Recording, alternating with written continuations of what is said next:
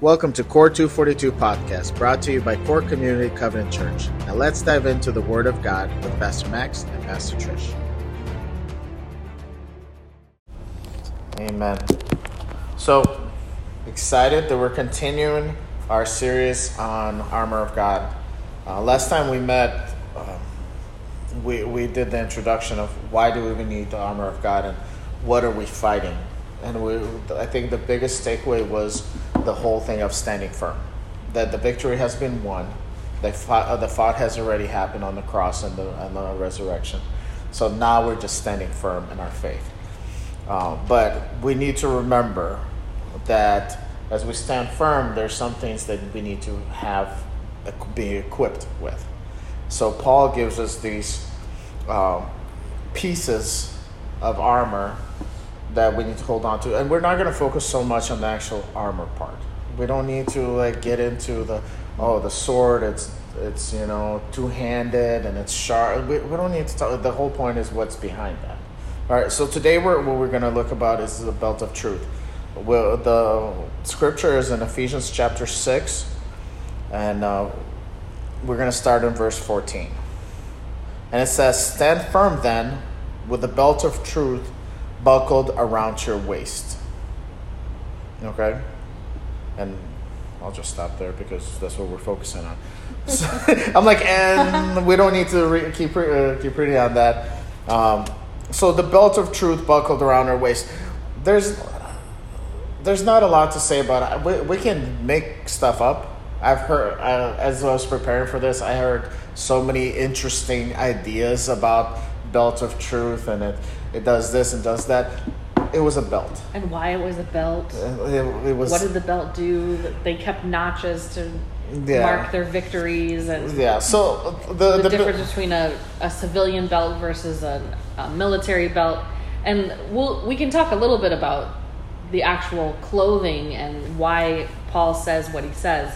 But we really want to hone in and spend most of the time talking about the principle behind it. In this case, truth truth is the important part that we as Christians need to be prepared and girded up with the truth. That's the very first thing that we should put on.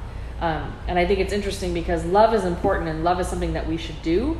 But as Ephesians 4:15 says that we're supposed to speak the truth in love, that truth is the very first thing. It's our first line of defense.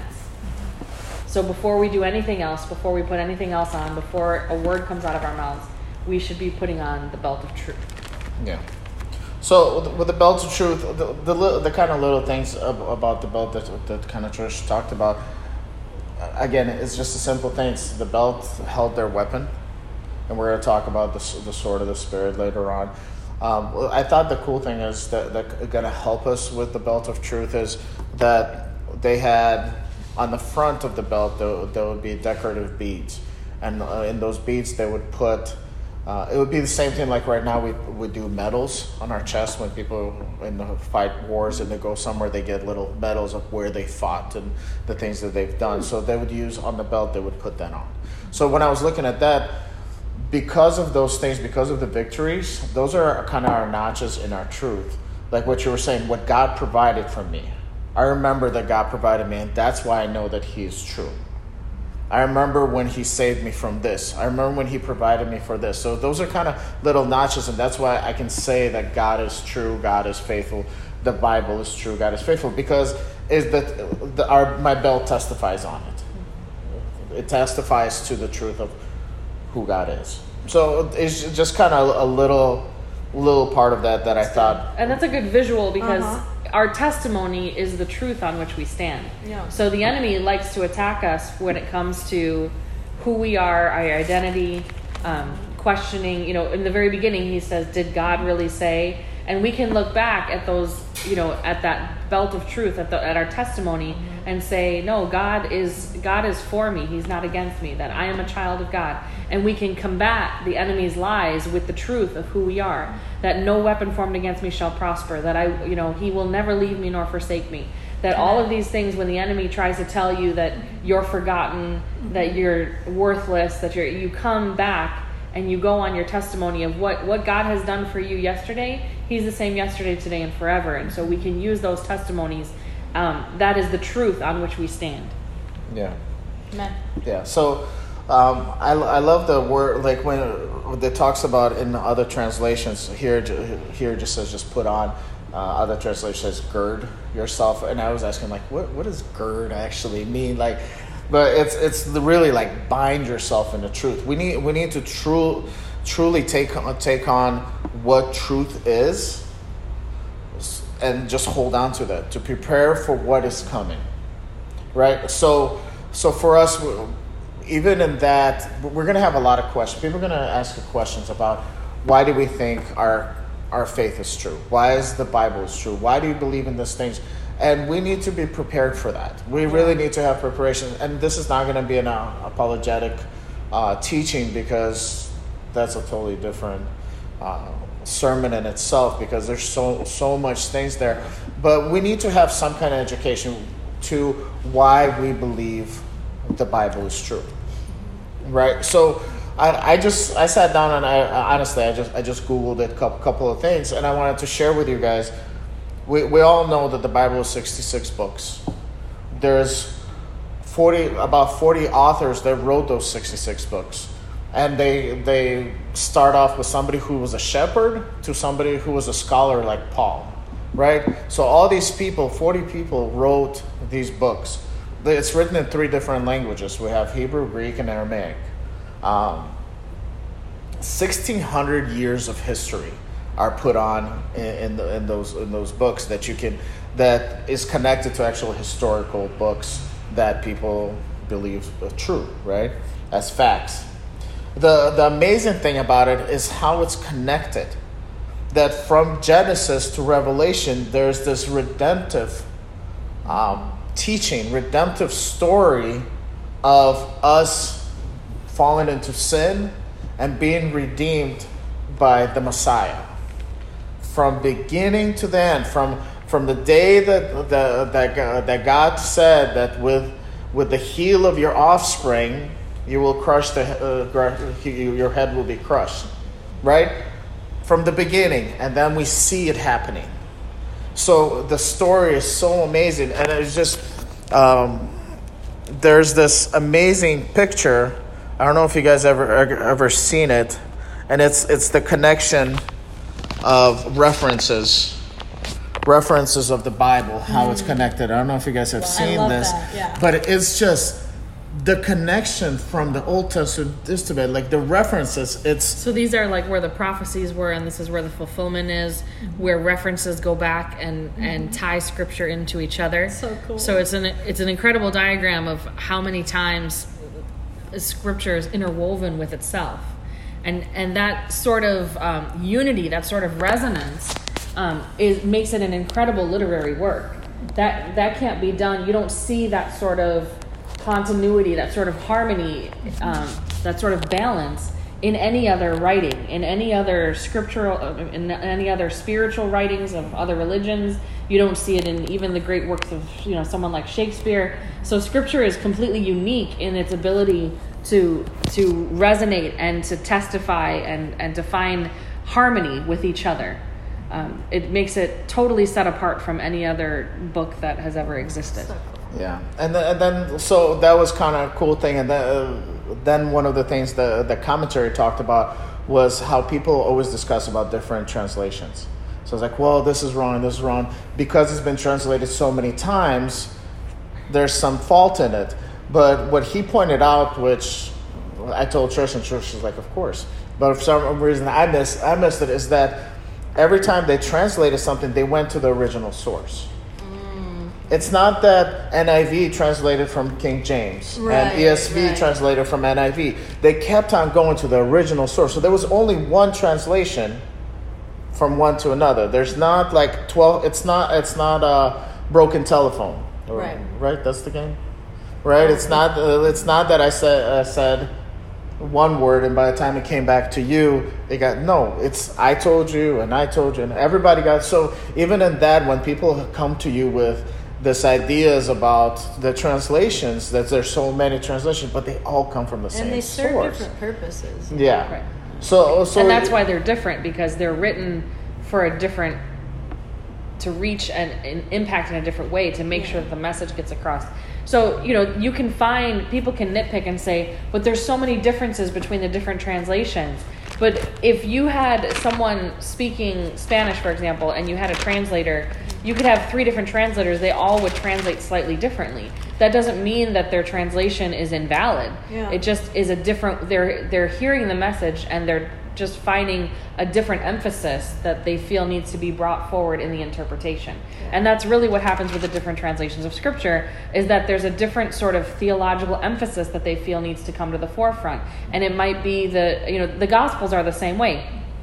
What we're really talking about here is the truth of you know of our testimony of our personal testimony the, the testimony of scripture and the testimony of jesus these are the three truths that we build our faith on and so, you know, we just talked about the truth of Scripture and how it speaks to itself. But the, the testimony of Jesus, in and of itself, when you look at the Gospels, there's so much um, synchronization between the Gospel testimonies, between the four Gospels. There's differences, so you can tell that they were written by different authors. But again, it was because they were writing to different audiences and they felt a different emphasis needed to come forth. It might have been the humanity of Jesus, it might have been the messianic fulfillment that was found in Jesus, it may have been um, the divinity of Jesus, that whatever it was that they felt um, was most important to be emphasized, that that gospel um, highlights that in a different way. And, and there may be more miracles that were told, or they might be told in a slightly different order. But there's so much continuity. And again, people use that to say, well, if they were all, why aren't they all identical? Well, actually, if they were completely identical, they would be more suspicious. Yeah. Yeah. The fact that there's some nuanced differences validates the fact that they were different eyewitness testimonies, that they were written by different people who saw the same events but interpreted them slightly differently. Mm-hmm. The same way as if you were to witness a crime and you asked people on the crime scene to Yeah. say what happened, mm-hmm. if they all give the same testimony, you start to wonder if they were all in on the crime mm-hmm. as opposed to saying that these were valid eyewitnesses. Yeah, and even in the gospel, like one of the things is like it's too honest. Like if I was Peter, I think I would take away the whole denial of Jesus Mm-hmm. or being called Satan. Right. Like I think Get I would take Satan, I would take some things out if That's between me and God. you know it's, I wouldn't put that honesty in there. You know, I know it, it was it was real because like in the, in the book of John when when they ran to the tomb, like John makes a point. Mike makes a point that he got there before Peter. Yeah. You know, it's it's like oh the yeah. beloved disciple got there first. I wonder who the beloved disciple is. Oh, by the way, this is me. You know, I beat him. I was faster. you know, it's just it's just as you read this, it's very real. Uh, eyewitnesses, this real. It's real things. It's way too honest. Like there's so many things that I would not write. Yeah, I would write about on this rock. You you know, I would, I would write that part or walking on water. But there's so many other things that I would definitely, or and the naked guy ran away. Mark, yeah, yeah. Why did you put that in there? Well, it, it's, it happened. It's, it's just there's so many so many things that uh, that show from prophecy to to to fulfillment of the prophecies that it just cannot be denied, and it's so histor- historically accurate. Where they find uh, archaeologically, they find Yeah. things that are talked about. All these kings, and there's a reason why, as you read it, they're like, and this king was there, and this king was there, and then you go into historical writings, and they're there. You know, the, the prophecies is just amazing. One of the things that, as I was researching this, that blew my mind, the Psalm 22 uh, talks about, Psalm 22 is one of the most uh, prophetic messianic way about crucifixion and everything else. And verse 16 says, Dogs have surrounded me, and band of evil men has encircled me. They have pierced my hands and my feet. And it, it keeps on going. What, what was interesting, this, that psalm was written at, at 560, 587 BC. That, that's what they're assuming. Crucifixion did not come to this era till 300. So 200 years before crucifixion was even a thing, the prophecy was written about him being crucified. Before that sort of torture and Yeah. death even had been created. It's amazing. So you see this truth that that's there. So when people are, are talking, we need to we cannot be shaken, but we need to know these things. So when people question us, I was like, why why do you feel like this is true? Why is your uh, why is your faith is true? Why is your Bible is true? You keep on going to your Bible is because this is the truest thing and there's so much more again as, as i was researching this i was li- listening to all these apologetic videos and everything else and it's just so so amazing like as as going as deep as our dna how god created perfectly in dna and it shows in the bible from the beginning to the end how good he is and how really uh, he shaped he absolutely shaped this world and so i'm not going to go into that please research that or maybe we'll do but it's so important and this is something that's being lost in the church is that we are listening to to you know uh, more self-help teachings and mm. um, topical sermons that don't really give people biblical literacy yeah. and what's happening is is that we're losing the truth mm-hmm. that gives us so much power in the spiritual because remember this is this takes us back this is the armor of god so this is in order to deal with spiritual warfare and if we don't have the truth, then we are not prepared to engage in the enemy's schemes. We're not prepared to stand firm. How did, when Jesus was tempted, right? He gets taken into the wilderness and the enemy attacks him with scripture. And he needed to know scripture in order to stand his ground. So the truth um, is, you know, Jesus says that then you will know the truth and the truth will set you free. Mm-hmm. And we are in bondage to sin. We are in bondage to the lies of the enemy. And if we don't know the truth of our testimony and the truth of scripture, then we will we were, we are not free.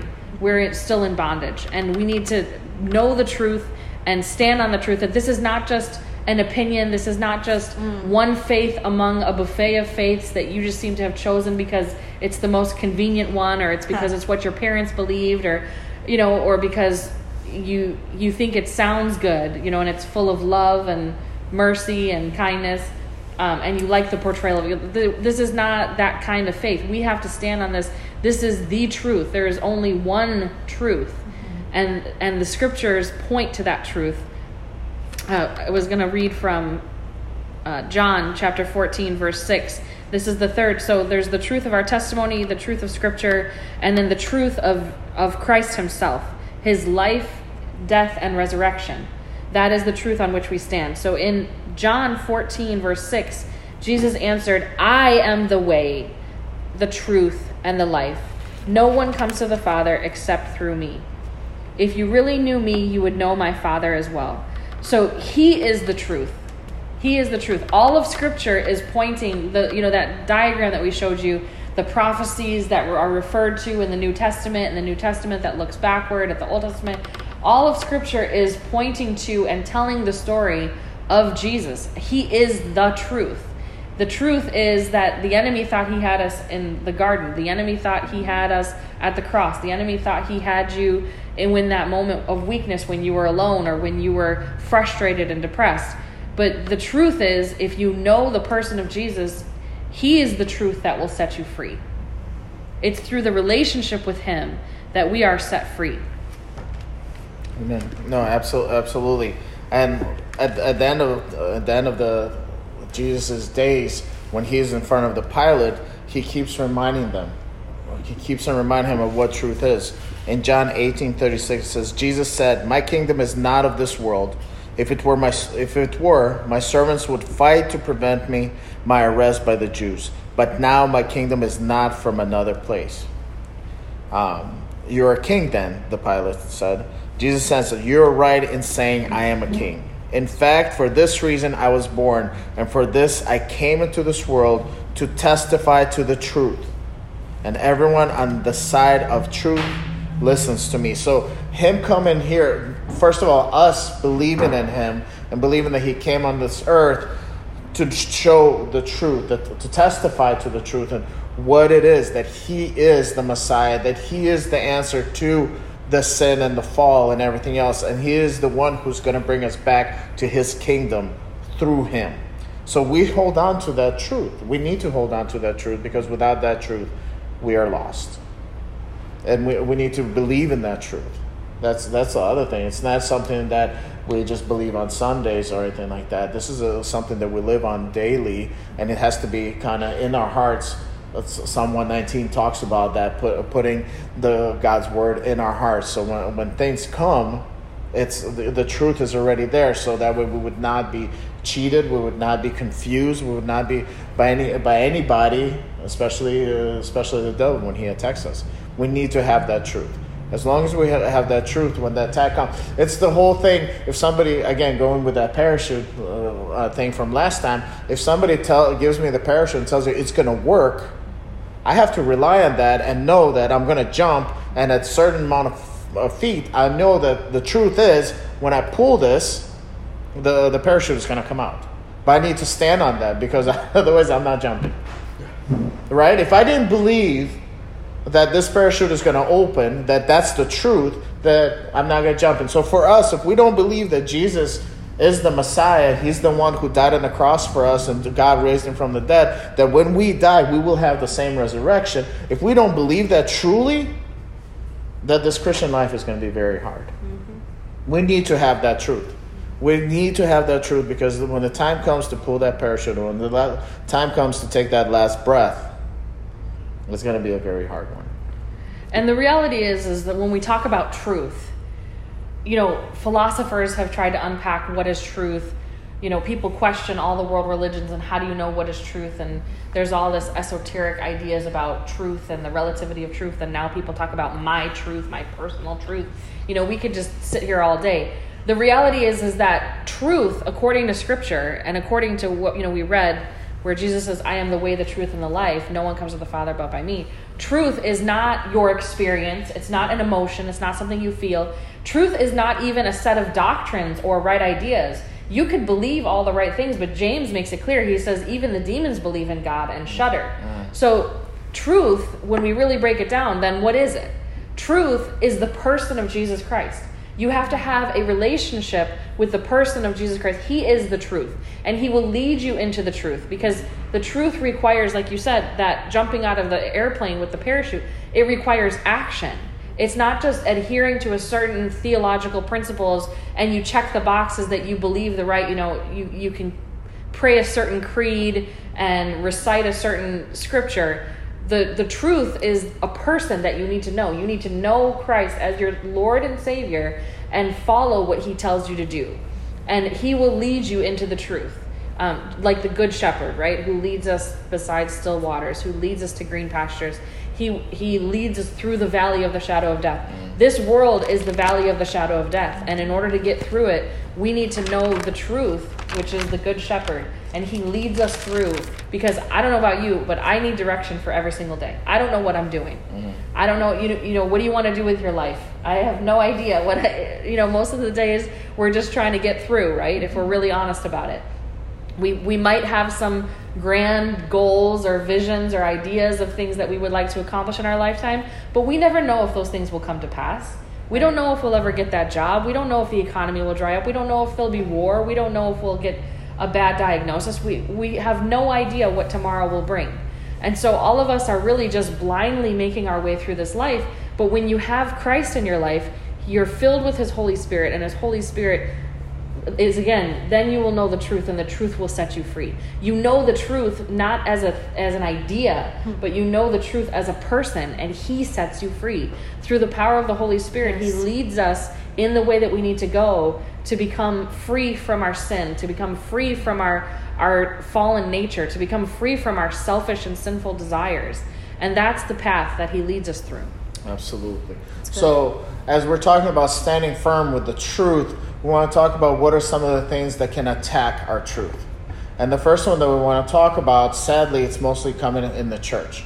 And the, this, this attack is traditions. Uh, Jesus talks about in Mark chapter 7, and I'm going to start in verse 5.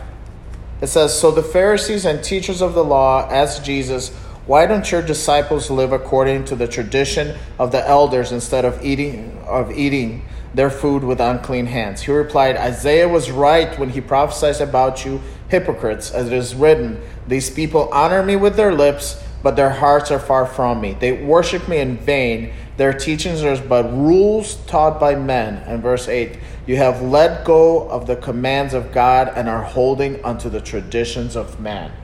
So, this is the first really dangerous territory that we get into when we put on the full armor of God. Are you putting on the belt of truth?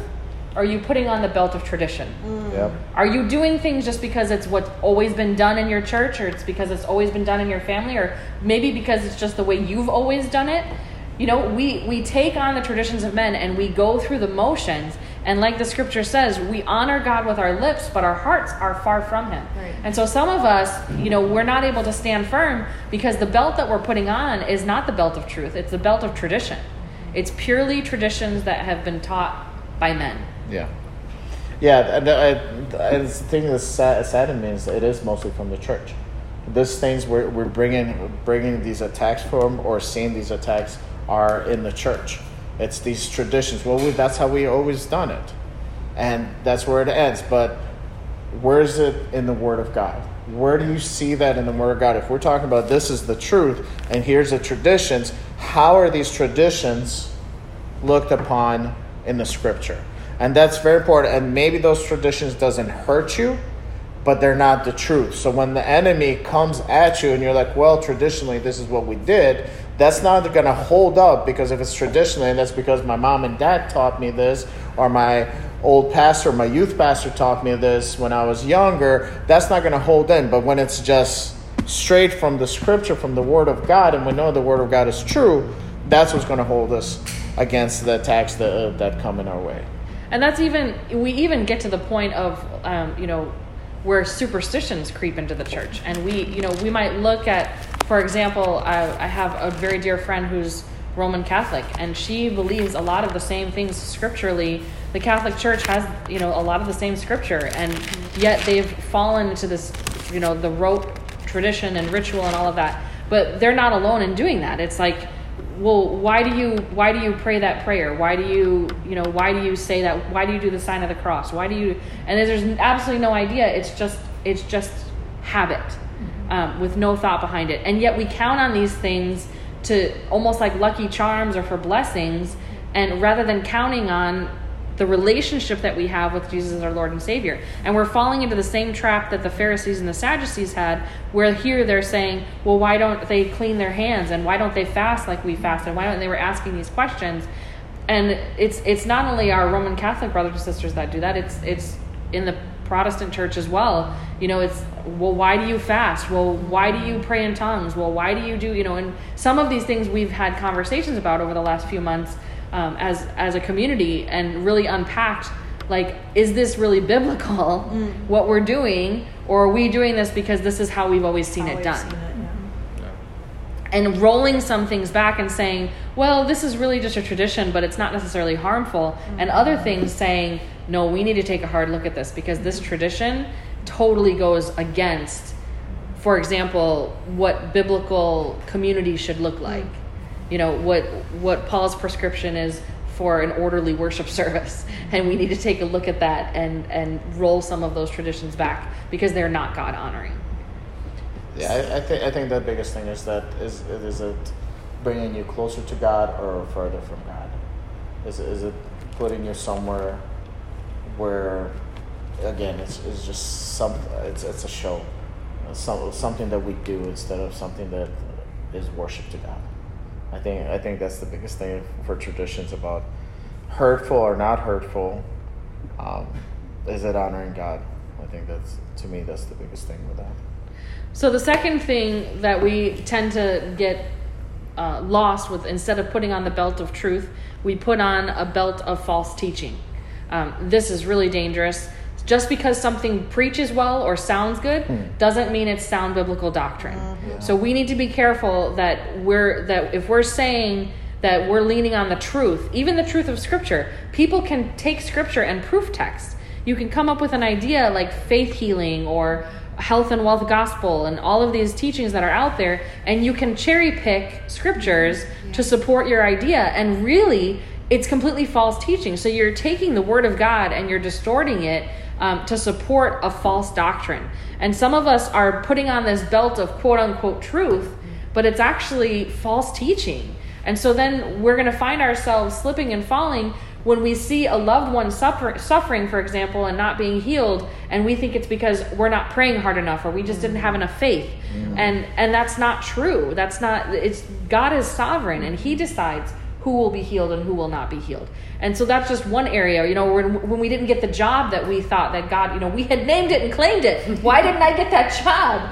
Well, that's because that's not how scripture really works. So the truth that we're standing on is false teaching, and we need to be careful of that. So that's the second area. And Second Timothy chapter four um, has this verse, which you've probably heard before, but it it warns us of this. It says, um, verse three, chapter four, verse three of 2 Timothy. For the time will come when men will not put up with sound doctrine. Instead, to suit their own desires, they will gather around them a great number of teachers to say what their itching ears want to hear. Mm-hmm. They will turn their ears away from the truth and turn aside to myths. But you keep your head in all situations, endure hardship, do the work of the evangelist, and discharge all the duties of your ministry. So that's verses 3 through 6. And so he's warning us of this exact thing that we turn away from the truth and we start listening to doctrines that sound good, they preach well, they're charismatic, you know, teachers. Um, and this is something that the enemy is using, and that's really dangerous for us as believers today. When we listen, especially with such an easy access to information, mm. you can scroll through Spotify, you can scroll through YouTube, you can find any kind of teacher to teach you whatever you want to hear, and they can make it sound so good. And if we just chase after preachers who sound good and who preach well or who are attractive and seem to have it all together, we fall down a slippery slope of possibly putting on a belt that's a belt of false teaching instead of the truth. Yeah, it's it's scary. It was it was just preparing for this and looking at this and again going through YouTube and seeing and seeing some of the ugliness that's there, they will preach anything. They'll take any topic and they'll start preaching about about this the the sparkle uh, creed. I don't know if you guys seen the sparkle creed. The it, it's it, oh yeah you've seen it right. So you look at it and they took scripture, and you're like, and they made it into this evil statements that are so untrue. But if there are people who are like, hey, I want a God that honors my lifestyle, I'm going to find a pastor who's going to tell me that it's okay. And the pastors, as long as they're getting paid, they're going to say whatever needs to be said because they want to fill in the, the their churches and everything else. So they will they will change the doctrines and the biblical things, it's like, oh no, that's not actually what it said, and this is it's just it's heartbreaking. But it's such well, it a, utilizes catchphrases that sound warm and loving, and like they come from some sort of biblical principle, but it's a distortion of of the biblical principles, a yeah. distortion of the image of God, and really, it's a it's taking a Christian creed and re you know reinventing it into an image an image of God where basically, you know, there's that old saying that God made man in his in his image and man returned the favor. it's making God in our image yeah. is what what it's doing. It's trying to make God politically relevant and caught up to the times.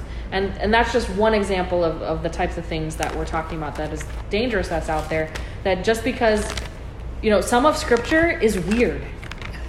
Some of, I'm gonna be honest. Some of it is uncomfortable. Some of it is hard And you know, even down to you know, we we've taught about um, how we believe in the full and we affirm the full gifting of women as preachers and teachers mm-hmm. and there's so much biblical text to support that but there's still those couple of scriptures that you could just trip over and you could get stuck there and i as a woman who preaches being totally honest and transparent i stand before the lord and i pray and i say lord if i'm wrong on this please give me your mercy and grace because I would rather I, I weighed the pros and cons that his fire his word is like a fire in my bones and if I don't preach it I don't want to stand before him and he say that I did a disservice and I didn't preach and teach when he had gifted me to do so. On the other hand, I don't want to stand in front of him and him say, I specifically had that scripture, that one text in Timothy that says that you know you're supposed to be silent in the church and and I weighed and said, Lord, you know, if I'm gonna, if I have to flip this coin, I would rather be preaching and teaching Your word with in the fullness of truth as I as I can through discernment of the Holy Spirit than to sit on it and not not proclaim the word of truth at all. Because He says go forth into all nations and proclaim the gospel. Mm. And so I've, I've wrestled with that, but we can't just cherry pick scripture. Some of it is weird, some of it is hard, and we have to wrestle with it. And honestly, we have to be comfortable with wrestling with it. Yeah. We have to realize that there's some tension in scripture. Give room for our brothers and sisters in Christ who, who may disagree with us. And things that are not, Jesus is the way, the truth, and the life. If we believe that He is our Lord and Savior, if you confess with your mouth that Jesus is Lord and believe in your heart that God raised Him from the dead, you will be saved. Other things that are peripheral to that, we can have some discussions. We can have some room to disagree. We can have a creative tension. But the truth is the truth.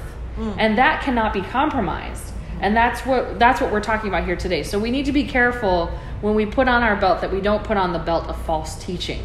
Uh, and and anything where we may be close or falling into potential error because we have cultural lenses when we read scripture, we always have to um, to seek feedback, seek the wisdom of other believers who've gone before us, read books that were written by scholars and the forefathers of the faith, and really wrestle with these things rather than just settle on what we think feels good to us. Mm. Scripture is not for us to mold into our image. Mm. We're supposed to be made into the image of God. Mm-hmm. Amen.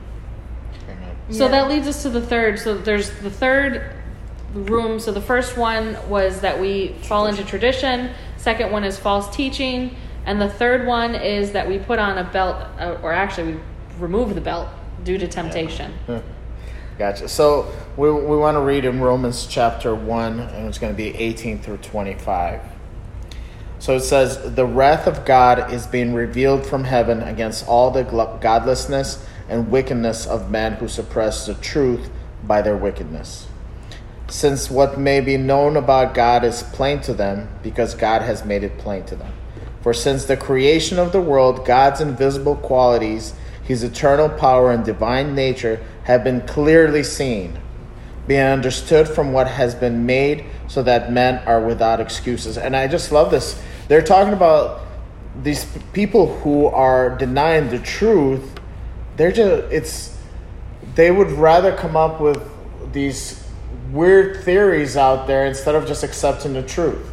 There's all these atheists, famous atheists, that they would say they would rather say that there's aliens who created our God, who created us, than just saying that there's a creator. Like that's easier for them. For some reason, they would rather hope that there was aliens out there who there's no created us. Yeah. They, they will come up with all these things instead of just things that are plain in sight. But it's clearly seen. You cannot, you have to try really hard to deny the truth of, of God and of Scripture. Anyways, verse 21 For although they knew God, they neither glorified him as God nor gave thanks to him, but their thinking became futile and their foolish hearts were darkened. Although they claimed to be wise, they became fools and exchanged the glory of the immortal God for the images made to look like mortal men and birds and animals and reptiles.